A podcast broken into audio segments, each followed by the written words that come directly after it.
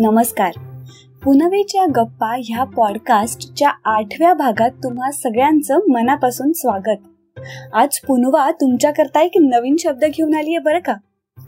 बरं हा शब्द खूप जुना नाहीये किंवा खूप म्हणजे अपरिचित असा शब्द नाहीये. रोज आपण वापरणारा असा हा शब्द आहे. तर तो शब्द कोणता? शब्द आहे बनियान.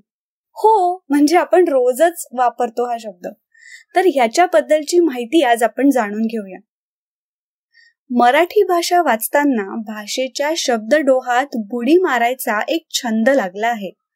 अर्थात हे मी असे नेहमीच करतो असे नाही पण ज्यावेळी करतो त्यावेळी नेहमीच जे हाताला लागते त्याने मन आश्चर्यचकित होते.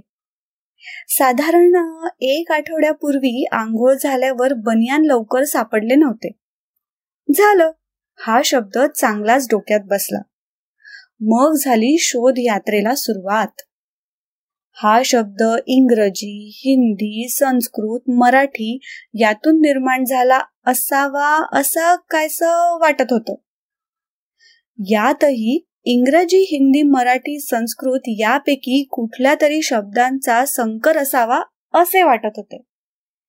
त्यामुळे इंग्रजी ते मराठी शब्दकोश मराठी ते इंग्रजी शब्दकोश संस्कृत ते मराठी शब्दकोश मराठी ते मराठी शब्दकोश इंग्रजी ते इंग्रजी शब्दकोश एवढंच नाही तर हिंदी ते मराठी शब्दकोश. तसेच हाताला लागतील तेवढी पुस्तके त्यांची खंगाळणी केली.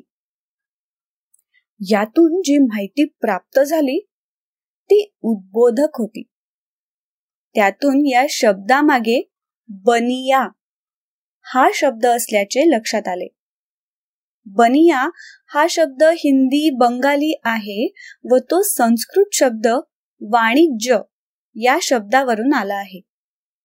बनिया लोक अंगात जी सुती बंडी बंडी आता बघा इथे बंडी हा देखील संस्कृत मधून आलेला शब्द आहे बरं का?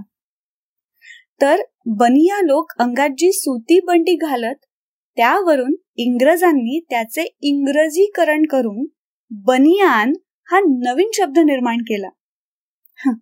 गुजराती व्यापारी पूर्वी वडाच्या झाडाखाली मंदिर बांधत.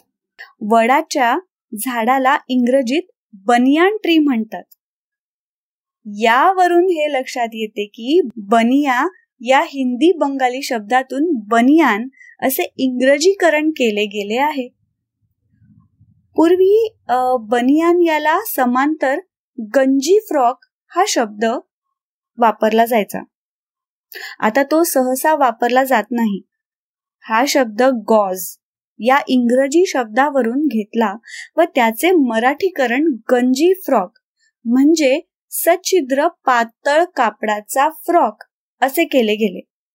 म्हणजेच बनियान हा शब्द हिंदी बंगालीतून इंग्रजीत तर गंजी फ्रॉक हा शब्द इंग्रजीतून मराठीत आला. आहे की नाही शब्दांची गंमत? कसा वाटला तुम्हाला आजचा भाग आणि ही माहिती? आम्हाला नक्की कळवा. आजची माहिती ही संकलित केली आहे किरण देशपांडे नेरुळ यांनी. ह्या पॉडकास्टची संकल्पना आणि आवाज पौर्णिमा देशपांडे. आणि नचिकेत शिरेच्या मी पॉडकास्टरने प्रस्तुत केलेला हा पॉडकास्ट. मराठी किंवा शुद्ध मराठी बोलायचा प्रयत्न करूया आणि लवकरच भेटूया पुढच्या भागात एका नवीन शब्दासोबत. ऐकत रहा पुनवेच्या गप्पा.